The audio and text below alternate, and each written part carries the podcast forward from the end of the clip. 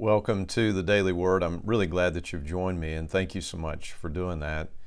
And for our daily word today, we're going to go into John chapter 7 and beginning at verse 28. Let me share the scripture and then let's, let's think for a few minutes here about it.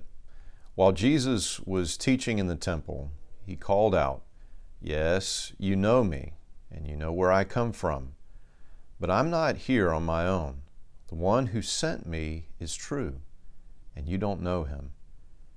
Verse 29 But I know him because I come from him, and he sent me to you.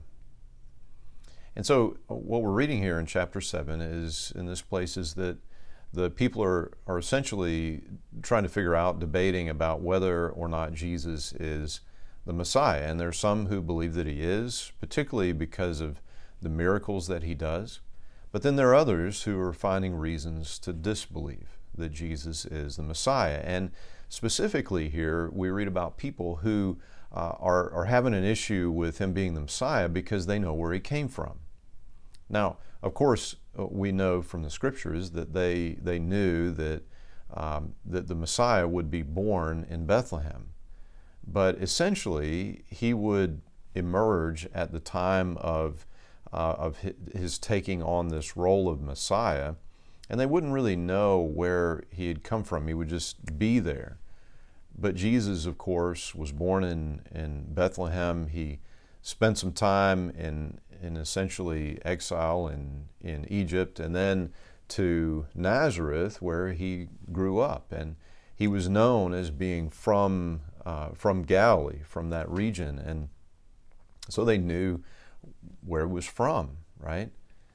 And Jesus here, he says, Yeah, you, you do know where I'm from. But what he's going to do is actually, and it's, and it's brilliant, he's going to, he's going to focus them in on what is the most important kind of knowing and the fact that we can actually know that he is the Messiah because he enables that knowing, right? And that, that knowing is actually knowing God. There is a profound difference, of course, between knowing about God, even knowing a great many things about God, and actually knowing God. It, it's a bit like if I just knew about my wife, Ashley, I could tell you that, you know, she's this tall and she likes, you know, this color and she enjoys this hobby and so forth and so on. But there are things that, that really, you know, most anybody, if you were in, in the vicinity at all of her, would be able to tell you. But to actually know someone is to know them at a, at a deeper level, but not just knowing about them. It is to share life, it is to know a connection with them.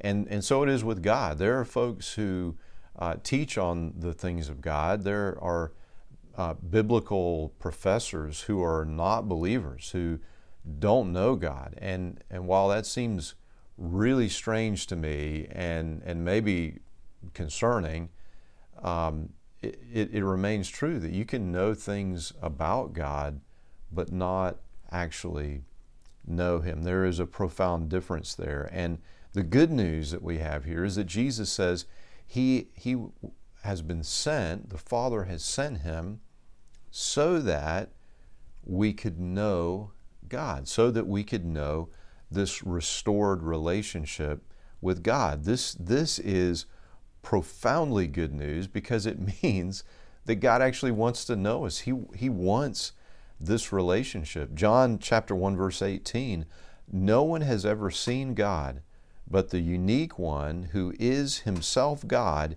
is near to the Father's heart. He has revealed God to us. And I want to share with you then uh, what, what that begins to look like. This is one of my favorite verses in all of Scripture. It's from John chapter 14, and Jesus says here in verse 23 All who love me will do what I say.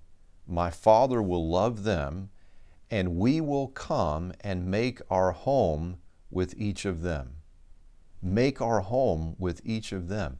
And so Jesus is saying that God the Father, God the Son will come and dwell in our hearts, will actually live with us by the power of the Holy Spirit. This will be so.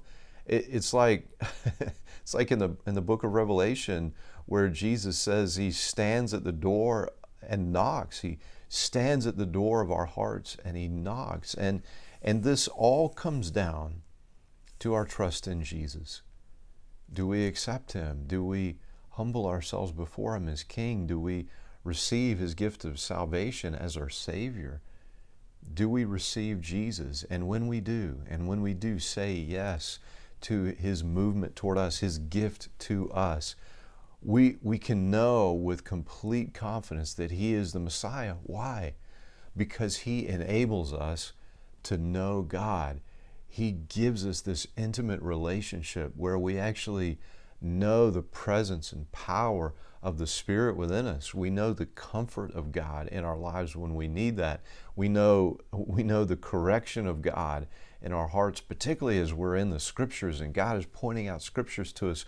We, we are walking with the Lord. He's revealing Himself to us, especially through the Word. He's revealing Himself to us. We're opening our hearts and revealing ourselves to God. Uh, this is a true relationship. This is true knowing.